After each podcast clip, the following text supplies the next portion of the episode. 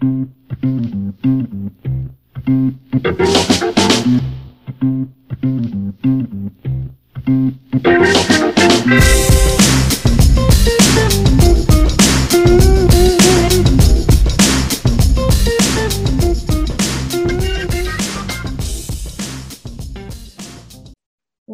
to another episode of iBuzz, the animal care and welfare podcast by Animal Concepts and the Practical Animal Welfare Science, the PAWS platform.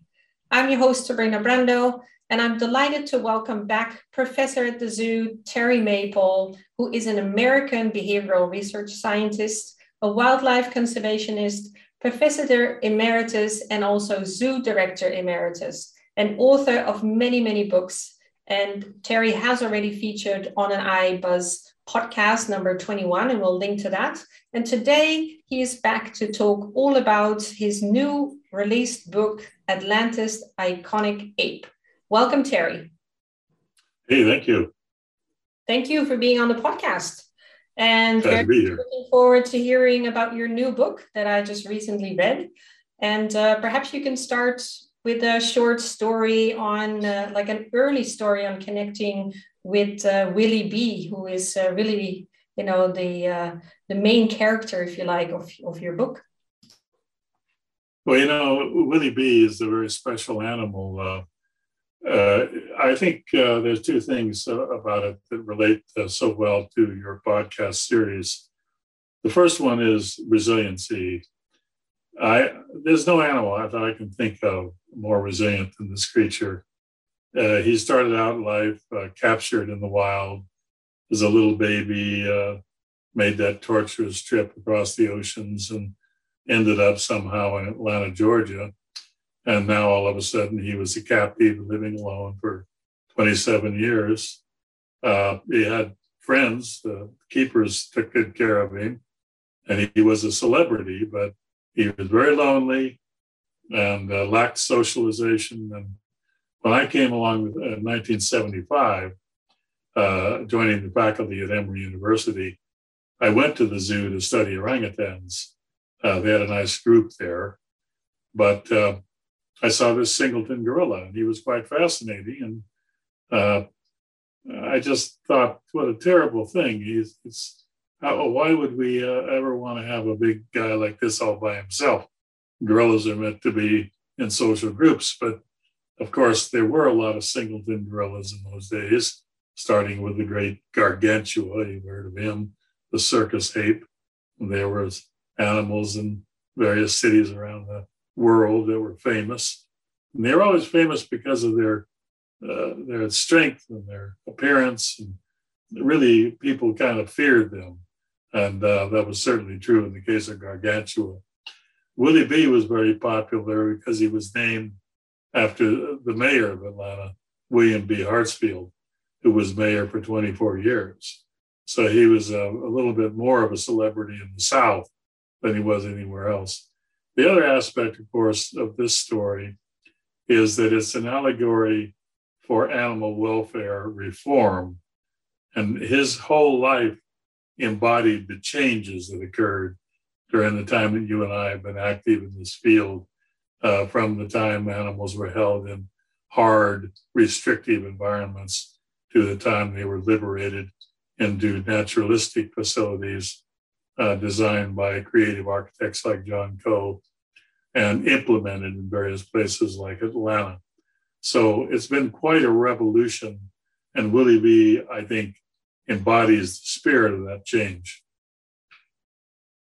Thank you for sharing that. And the book is really, you know, it's it has all these different aspects of general care and welfare of gorillas to the psychobiology of gorillas. We're going to hear a lot about it, including testimonials and tributes. And you talked about, you know, having friends, keeper friends, but being held alone. But uh, then also some other stories that you have written. So it's it's a very nice book, highly recommended to others. But perhaps for those listening who don't necessarily know more details about you and who you are if you could do a short introduction to your background and then you know how did you end up at zoo atlanta and find willie b well i uh, i was like every other fresh phd uh, back in 1975. I was looking for a job, and uh, I was educated at University of California Davis. I was a protege of Gary Mitchell, who was one of Harry F. Harlow's students. So Harlow was my academic grandfather, and uh, he influenced me a great deal. I was very interested in uh, attachment and socialization. And I was also interested in how animals developed abnormal behaviors as a result of restricted living. So um, I had the opportunity to interview at Emory University, and uh, they were looking for, oddly, an animal social psychologist. And uh, I turned out that I had enough social psychology background and certainly a big animal background, but I fit the model. Uh, the other thing about my application was uh, some of the other applicants wanted space and they had very little lab space. And when I got there to interview, I said, I don't need any space. I'm going to the zoo. I'm going to work there. I'm going to work at, at Yerkes, of course, where uh, the great apes were. And I didn't need to put anything in a small laboratory cage, and they were happy about that. So uh, somehow I emerged, uh, and it was quite a competitive field. There was 100 people that applied, and I was selected. So I was very happy and very proud, although moving from California to Georgia was a bit scary. I didn't know much about the South, and I was uh, California through and through at that time. But my wife and I decided to accept the job, and uh, I got to Emory, and uh, it opened up this whole universe of research opportunities, particularly at the zoo. And I had always been interested in zoos. I grew up in San Diego, and the Great San Diego Zoo was a big factor in uh, in my awareness of what uh, a person could do with their life. So uh, uh, I was always thinking about why this little zoo was so bad and San Diego Zoo was so good. So that kind of from the very beginning was part of my thought process. So uh, I began to do more and more work at the zoo. And in 1978, uh, a rather unfortunate tragedy occurred. Richard K. Davenport, one of the great Yerkes uh, influenced psychologists, uh, died suddenly. He uh, committed suicide, sadly, had had some difficulties in his life. He was only 50 years old. And this opened up a job at Georgia Tech. Now, the Georgia Institute of Technology is an engineering school, but they're very, very big on applied fields. And I was getting more and more applied, moving away from the basic research into the applications. What my mentor, Robert Sommer, calls action research. And that is you do research, but at the same time, you're activating change. And I was kind of a reformer at heart. So when uh, Georgia Tech reached out to me to replace Davenport, they thought I would be a good replacement. Um, I won the job, and um, it just was the best thing that ever happened to me. Emory was really good, and uh, I learned a lot there, and it was it was wonderful uh, being there for three years. But when I got to Tech, uh, just for some reason, the whole thing was uh, very much more supportive of the kind of work that I wanted to do. So um, that started a 30 year career at Georgia Tech. I can't believe it went so fast. But the best thing about uh, my career is that I've been able to attract brilliant students, and most of them women. And they've come through uh, to be trained and, and, and, supervised through the PhD. And uh, you know that uh, many of them are icons of the zoo world now. They're they're the new leaders, people like Jackie Ogden Tara Stoinski and Kristen Lukas. Uh, these are just brilliant uh, people who are changing zoos. And so my, my reform nature kind of uh, was shared to the point where we now have an army of reformers that came out of this tech lab. And uh, the zoo was our, our tabula rasa because suddenly in 1984, when the zoo was at its worst point, uh, and they were desperate for leadership, uh, Andrew Young, the mayor, a man I greatly admire, a civil rights hero, reached out to me and hired me to stop the bleeding, really. And uh, I, I went over there as, uh, to uh, uh, do things that would help the animals because it was seen as an animal welfare disaster at the time. One of the 10 worst zoos in America, rated by the Humane Society of US. So it was a tough job, very tough job. But as a result of being able to be zoo director and college professor, I did something that very few people in the world have ever been able to do. I had an institution that wanted to change. They wanted me to be the change agent, and then I studied the change. So this is just uh, Willie B. chapter one in the, in the uh, change that we were able to effect. Yes, and and I think I really like that. You know, an army of reformers and active research. So yeah, doing the research and as you say, you know, studying it, making changes, studying the changes, and constantly this whole dynamic process. And uh, thanks so much for sharing that. And perhaps you know, um, obviously people who are working with gorillas, caring for gorillas, they know a lot about gorillas in general. And uh, perhaps for those that are not necessarily working with gorillas yet or might inspire, so maybe they have to get studying, perhaps you can talk a little bit about general care and welfare of gorillas as a baseline. Well, I guess the thing that I observed uh, initially, as I said, uh, that was the biggest deficiency is that these gorillas, uh, many of them were housed alone. And uh, zoos didn't know much about them or, or, how to care for them, and they were hard to get. So uh, you'd see one here and one there. Occasionally, you'd see a pair of gorillas, and again, the zoo world was uh, a little short of uh, knowledge and awareness, and so they they thought they could live in pairs, and that's not the way they live in the wild. We during this reform period, we transformed our thinking from uh, lab or or captive experience to wild experience. And as the field workers began to generate data, we were paying attention. And uh, people like me played a transition, uh, a role of transition where I was able to take field data and apply it to what might be possible in captivity. And that's how we got together with architects like Coe and uh, began to uh, vision a different kind of zoo.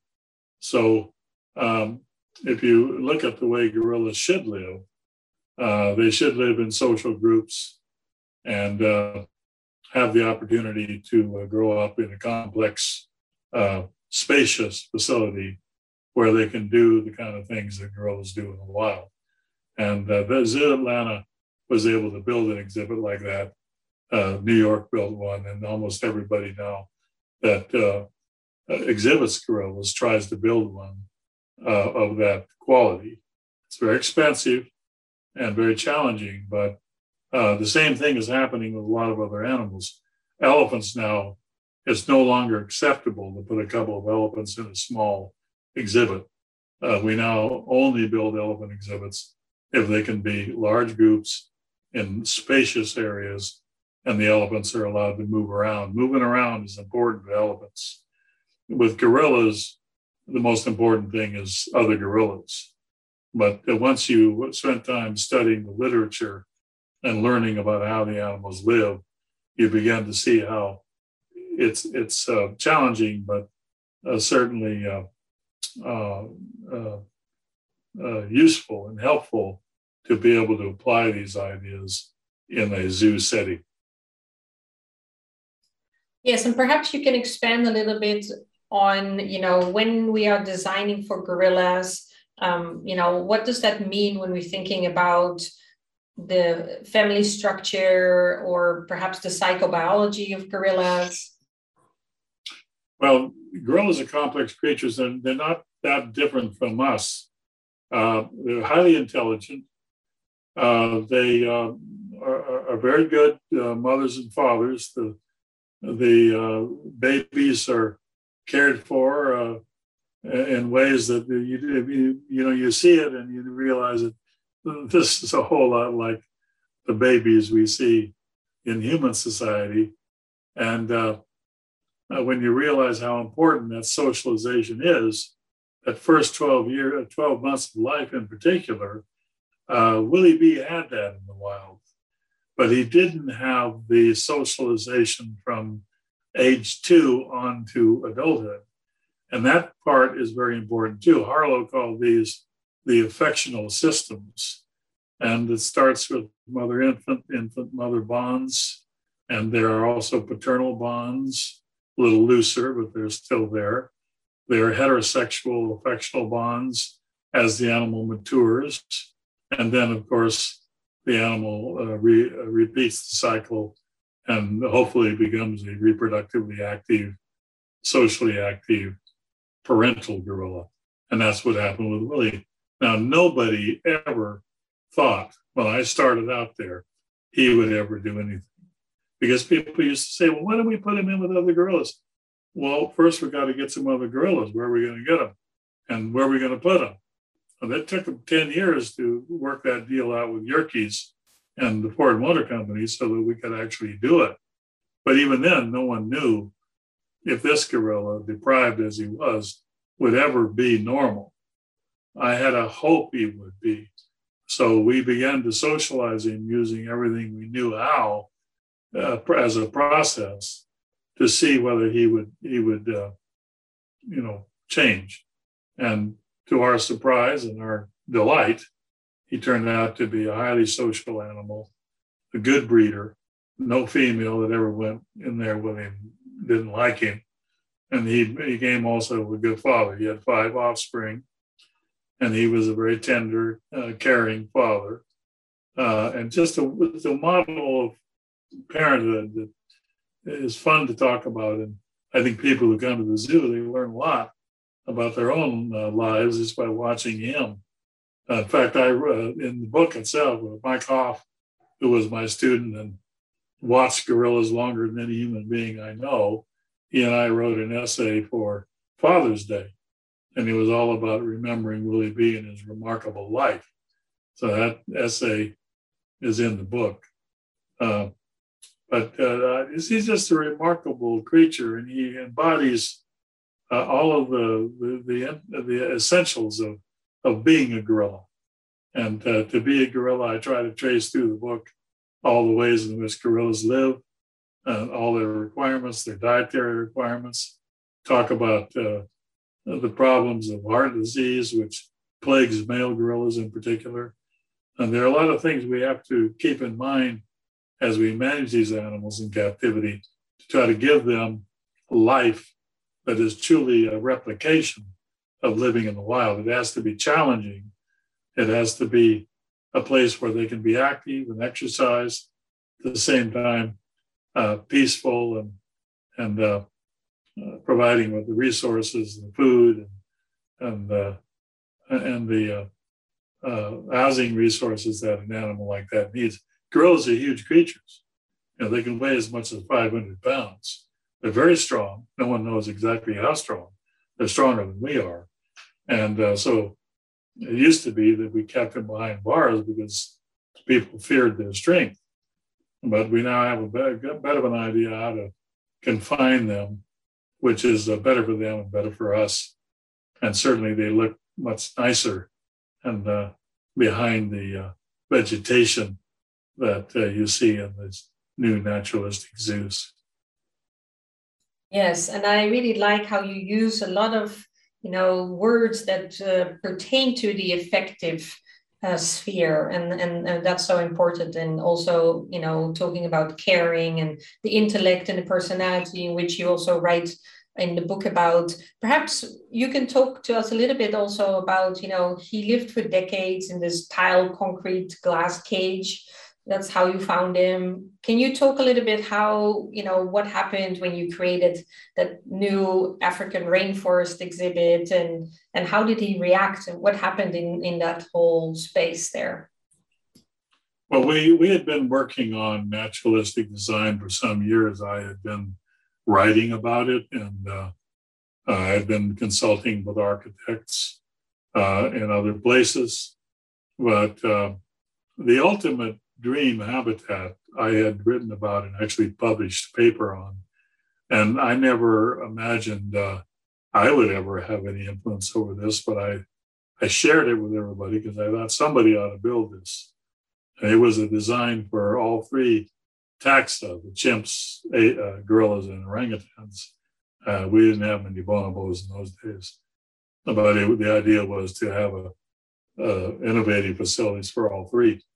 So that was published, and then uh, a few years later, the Atlanta Zoo cracked up, and suddenly I was the director. And I believe me, that was a big surprise uh, to be the director of the zoo. I, I was at the time the least experienced zoo director in the world. I had never been, uh, I did work for Audubon Zoo though for a year with Ron Forman. I was a, I learned a lot from him as he was developing that zoo.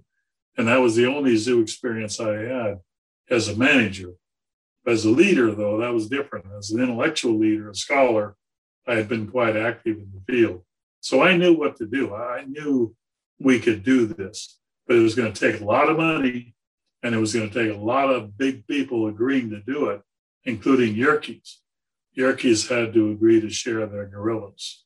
So uh, we started working on that early on, and I talk about some of the benefactors that came forward. Mr. Jay Kraus, a wonderful man, wonderful family.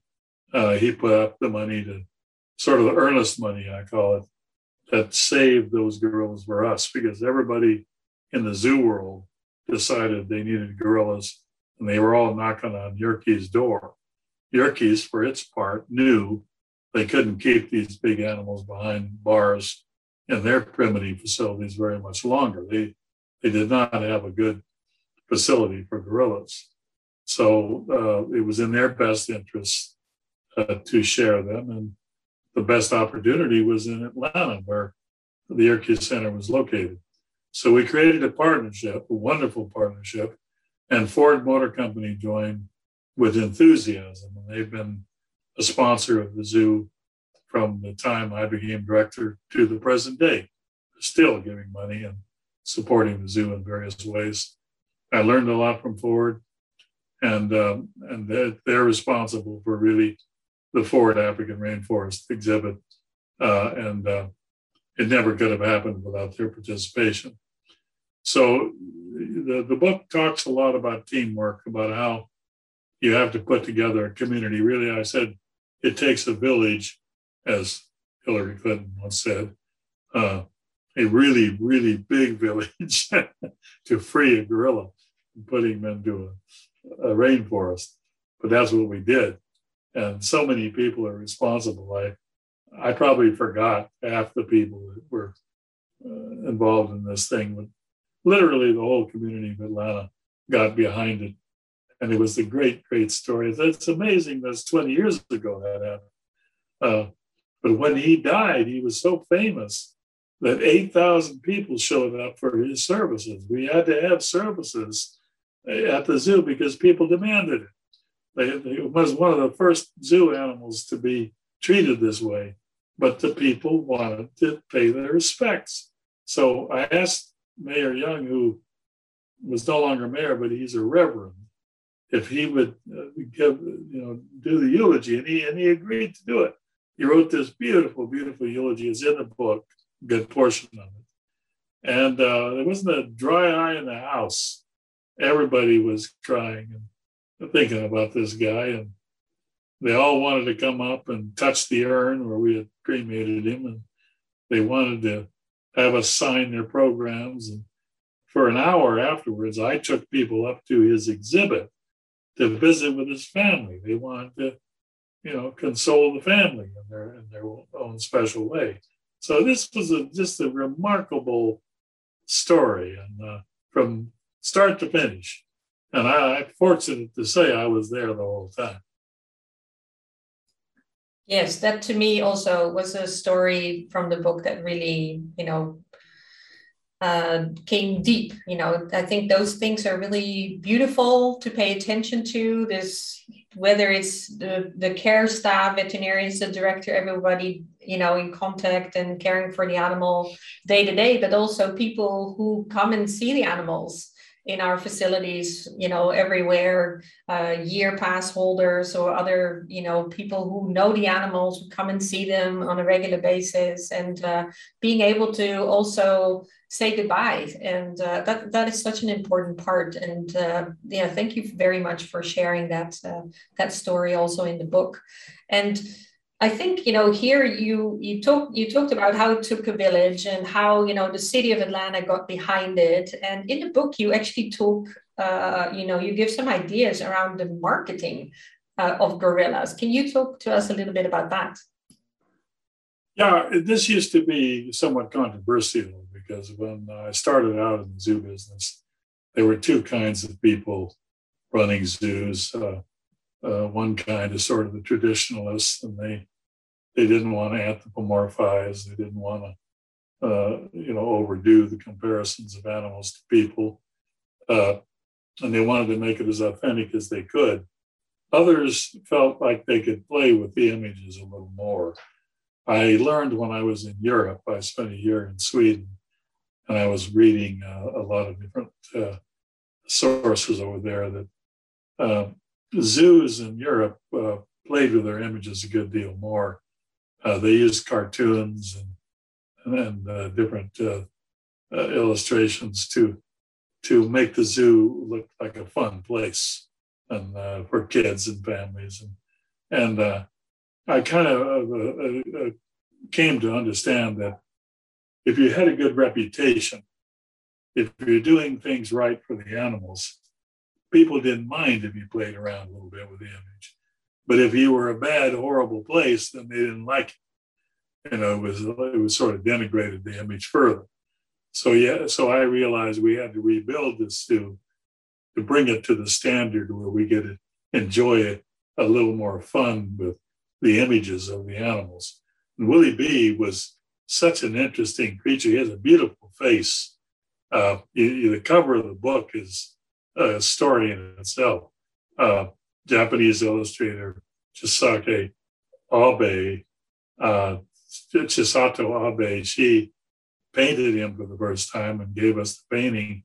And then she later came back and did this painting, especially for my book. And that's how much she loves gorillas. So uh, she is an example of people that were inspired just by the way he looks and his face in particular is very expressive. So um, you can see where uh, uh, the, marketability of an animal like this. Uh, inside the book, there's a cover of a fundraising magazine with Willie's picture, and there were many, many articles written about him uh, and and his image and how his image had influenced the upgrades at the zoo. At the same time, we did a few fun things uh, with it. We could have done a lot more, and we I think he could have been branded and probably been the most famous biped in the world uh, if we had worked at it. Uh, but we never hired an agency to do that. We just took advantage of the opportunities that came our way, and we promoted him in various ways locally. But uh, I do think uh, he had uh, the reputation that, of course, others promoted him for us, like uh, Allison Argo, who did the film Urban Gorilla. Wonderful, wonderful film. And Willie's kind of the star of that film. There are a number of other gorillas that were featured in it, but I think his story is the one that captured uh, people's uh, imaginations. And probably the best thing about him is uh, it was resolved during the time she gave the film put the film out. Whereas Ivan, who became quite famous, of course, and Ivan came to Zoo Atlanta to be socialized after litigation. We all know that story. But Ivan's story was not settled at the time that she did her movie. So uh, he, he was uh, constantly, uh, well, I mean, people wanted to interview him. They wanted, I mean, in, in the way that you could interview a gorilla. They wanted to film him, they wanted to see how he was doing. They followed the progress of his courtship. Uh, Ford put up a, a billboard said, uh, "Willie or won't he?" speculating about whether he would ever breed. Yeah. In the beginning, and when it happened, it was just such a magnificent outcome. everything we hoped for happened for that gorilla. The only thing that didn't happen is I wish he'd lived a little longer. We know gorillas can live now into their 60th year because the gorilla Ozzie at Zoo is 60 years old this year. Uh, Willie lived to be 41. Yes. Yeah. No, I think the, you know, the cover photo is just beautiful. I, I can see, you know, why you love it so much and uh, and how beautiful that somebody is doing that, right? And I guess when we're talking about action for animals in various ways, um, you know, art is also such an important one, uh, whether it's photography, whether it's painting and drawing and ways of communicating. Um, it's a, it's a really, a really beautiful uh, cover. Um, and uh, yeah, well, you can uh, look it up. The book is already published, so uh, you can, you can have a look at it for yourself, but it is very expressive and uh, it totally draws you in. So that's a beautiful book cover. And yes, perhaps before we hear more about the life uh, of Willie uh, B, uh, perhaps you could talk a little bit about uh, the story of Ivan or others today in the same situation. And um, you know, in the book, you you actually mentioned that Willie B is actually Willie the B second, um, because you know at the time, as you mentioned, you know, animals would come from the wild, and many animals, of course, didn't survive. And you're very clear also in the book that that is is a really shameful period for us to think back to. And to you know and that we are really working together lots of people for creating better care and welfare of course for gorillas today. And so could you talk a little bit to the story of ivan and perhaps others today that in the same situation and how things could be turned around for those animals? Well ivan uh, i was involved with the ivan uh, litigation because the director of Seattle Zoo, uh, Dave Towne, knew that we had this marvelous um, gorilla facility, and he knew that we had a history of socializing animals that had lived difficult lives. And so he thought, well, this would be the perfect place for Ivan. Uh, Ivan was being lobbied by an animal welfare group, PAWS, and for years, they demonstrated trying to get Ivan out. Uh, he was living in a department store. I mean, a horrible facility. He'd grown up in a human home. And um, frankly, I thought he had a better chance of, of being socialized than Willie because the human home was intense. You know, he was just like another member of the family. So he got a lot of the rough and tumble play and interaction that I think is critical in socialization. Uh, by the time he got to be an adult, he, he, was too strong. So he was confined and he lived uh, for a similar period of time behind bars. Now, he was an icon in, uh, in, in Tacoma. Um, people loved him when he came to the department store. Uh, he was obviously a marketing tool. Uh, they came to see him and and they appreciated him, but they also felt sorry for him. And uh, when the opportunity to go to another zoo, uh, a good one like Atlanta came, uh, it really became a cause to live. And uh, called me out there to testify in court and uh, get involved in litigation. So I did offer to bring Ivan to Atlanta. Uh, eventually, it took about a year for us to work this out. Uh, he was uh, brought by the courts out from the department store, and uh, he was delivered to Zoo Atlanta uh, for socialization. Now, Ivan did get along fine with other gorillas, as it turned out, but he really liked people better than gorillas. And uh, what's was really funny, I don't know if I told the story in the book, I can't recall. I might have thought it was too salacious, but I'll tell you. Uh, he copulated once that we know of, one time. And it's not that he didn't like it, but the keepers told me that the whole time he was copulating with this girl, he had his hand out uh, toward a female human keeper. And uh, they believe he was fantasizing that he really wanted to be with her. But uh, I don't. That's all speculation, of course. But he never copulated again with the gorilla. He did get along with them, though. He was a good social gorilla. They liked him, and, uh, but he was not the big success that Willie B was. Uh, now, his his story was uh, published in a book uh, that uh, was not the true story. It was a sort of a fantasy. As you know, it was made into a movie. Disney made it into a movie, uh, the one and only Ivan, and it's a pretty good movie. The uh, the uh, uh, gorillas portrayed there in a naturalistic way are, are good. It's good, uh, effective images. Uh, it's a cute story. At the end of the story, he goes to a zoo, and it's a huge zoo, way bigger than ours, but it makes zoos look good as an alternative. And um, so I don't mind story, but it's not the true story. And of course, Zoo Atlanta uh, is proud of the fact that we had Ivan there for a long time. And uh, uh, but I have a lot of friends at Disney. I was an advisor to the Disney Animal Kingdom project for, for almost 20 years. And I and I talked when they made the film, they called me. They thought I might be mad because they were making this film about Ivan and it wasn't a true story. And I said, Well, I mean, I'll watch the film and I'll tell you what I think.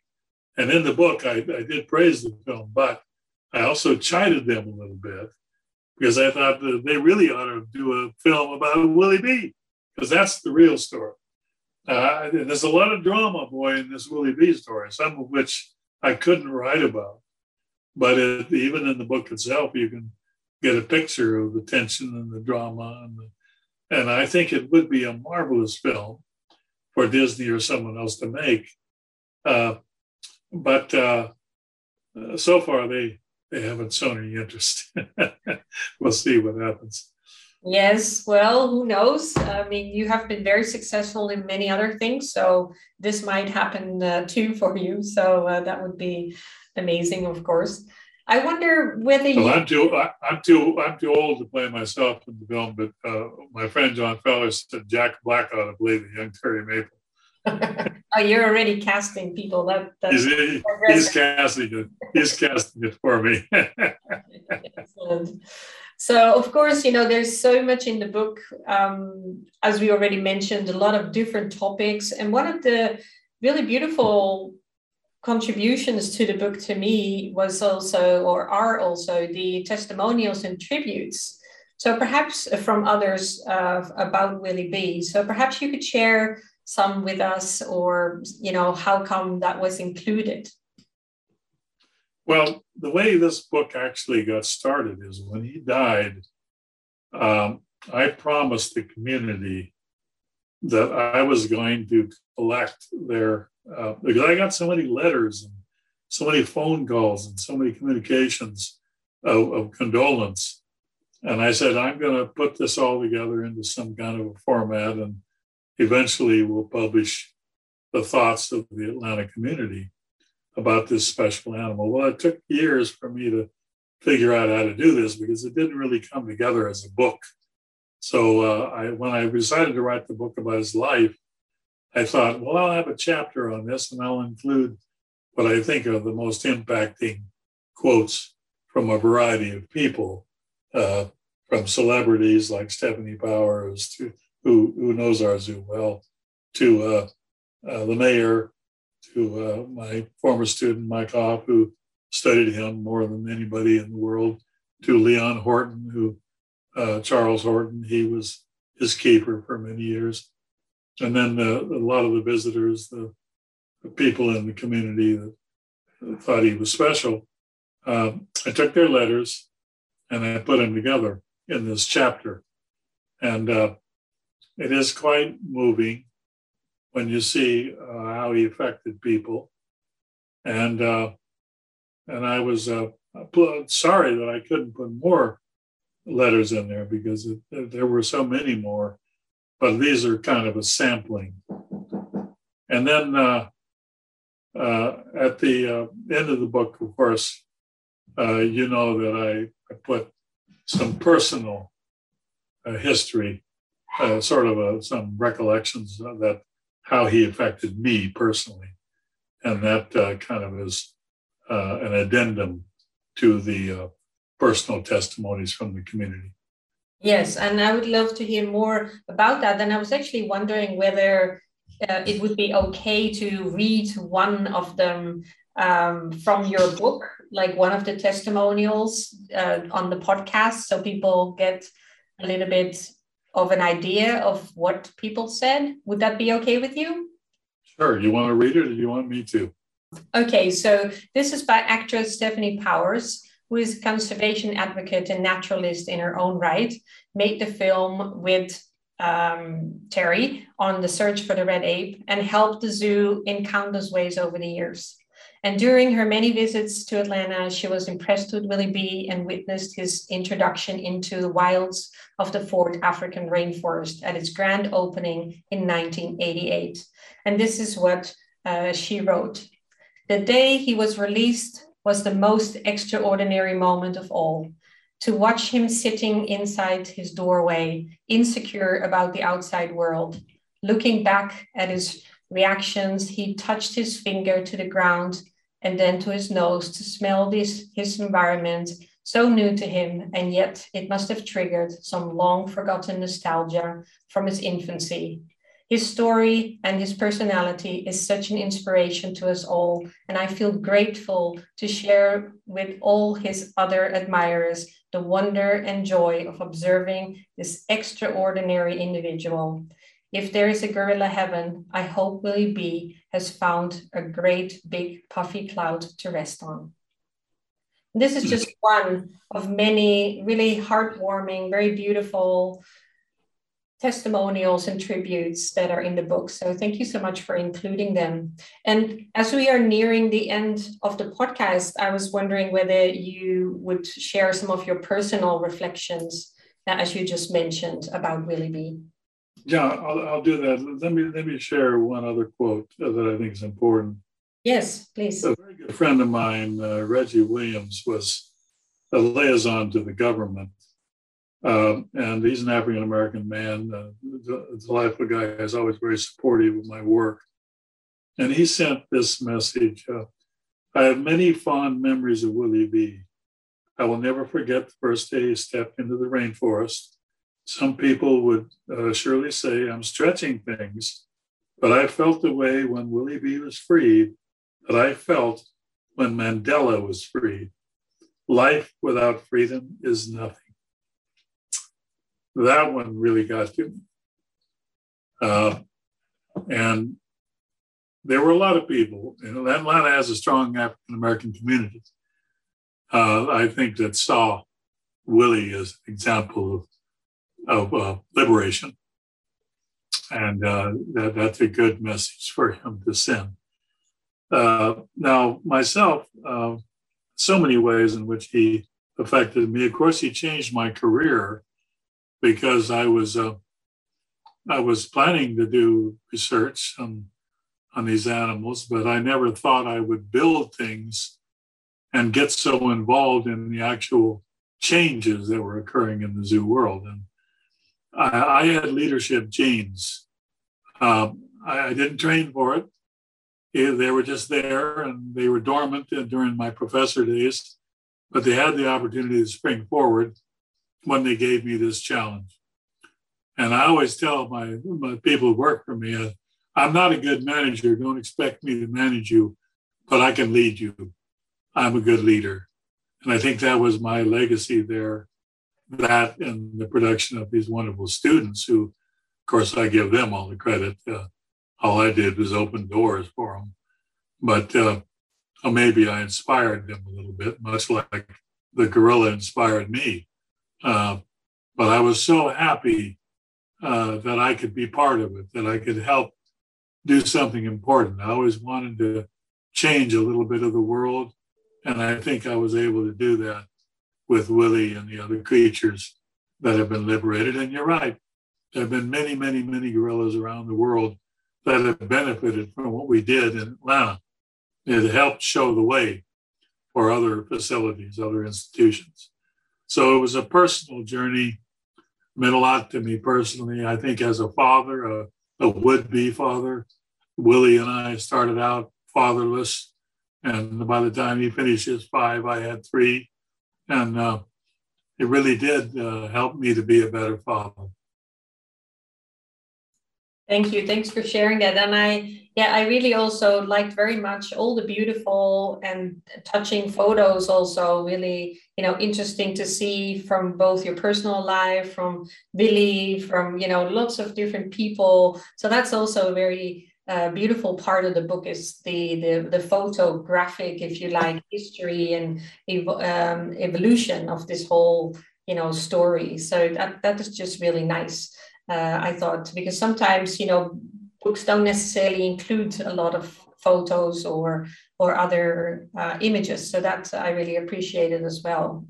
And so I was wondering, as a final thought, could you do you want to share something about future directions or something else that you hope this book will achieve? Why people should be reading it? Well, I do do hope people will read it, celebrate his life, remember him, uh, we have a statue in, in, uh, in the zoo uh, that we had commissioned, and it looks just like him. I've had my picture taken with him, and that illustration is in the book. Uh, all, all, kinds of families go there. The parents and grandparents bring the little kids, and they sit there and they have their picture taken with the great Willie B. But Willie B has an heir there now, Willie B. Jr., his only male offspring. So there's lots of ways to connect to him to celebrate him. And I hope people will do that with the publication of this book. It's a great Christmas present, I think. Uh, I think people will enjoy reading it. I, I, I write a lot of long books. This is this one is not so long. I intended it to be a short airplane ride book. You know, you pick it up and read it. At the end, you learn something. Uh, enjoy, hopefully, enjoyed it. Uh, so uh, I I just uh, am glad that we've got it out there for people. I hope they'll never forget this guy. He was awfully important in the world, and I hope that uh, uh, he will inspire changes even now as zoos evolve to get even better and better. Absolutely, and I think you know these sorts of, if you like, animal biographies are really, really, really important, as you say, to never forget uh, in an individual, but also, you know, the whole change, the whole reform, and how we can continue to make zoos, aquariums, sanctuaries, all other places where we care for animals or where animals are better places. So thank you so much for coming onto the podcast. Of course, we'll put a link to the book, which is um, available already. And uh, yeah, who knows? Maybe we will be watching a movie in the future. And otherwise, I'm sure you will be presenting and sharing a lot more about Willie B or about lots of the other work that you're doing. So thank you again very much, Terry. Well, thank you. Just go to Amazon, you'll find the book. Yes. Thank you so much again for a wonderful podcast. Another end of a podcast here. And of course, as you know, well being for you and your animals is too important not to get right. And at Animal Concepts, we help you care for animals and for yourself to be at your best to achieve excellence in animal care and welfare. And PAWS is the first online platform combining human and animal well being science and practice where you can get the education and tools you need so you and your animals can flourish. So if you feel inspired, follow the link in the podcast description to become a PAWS member today.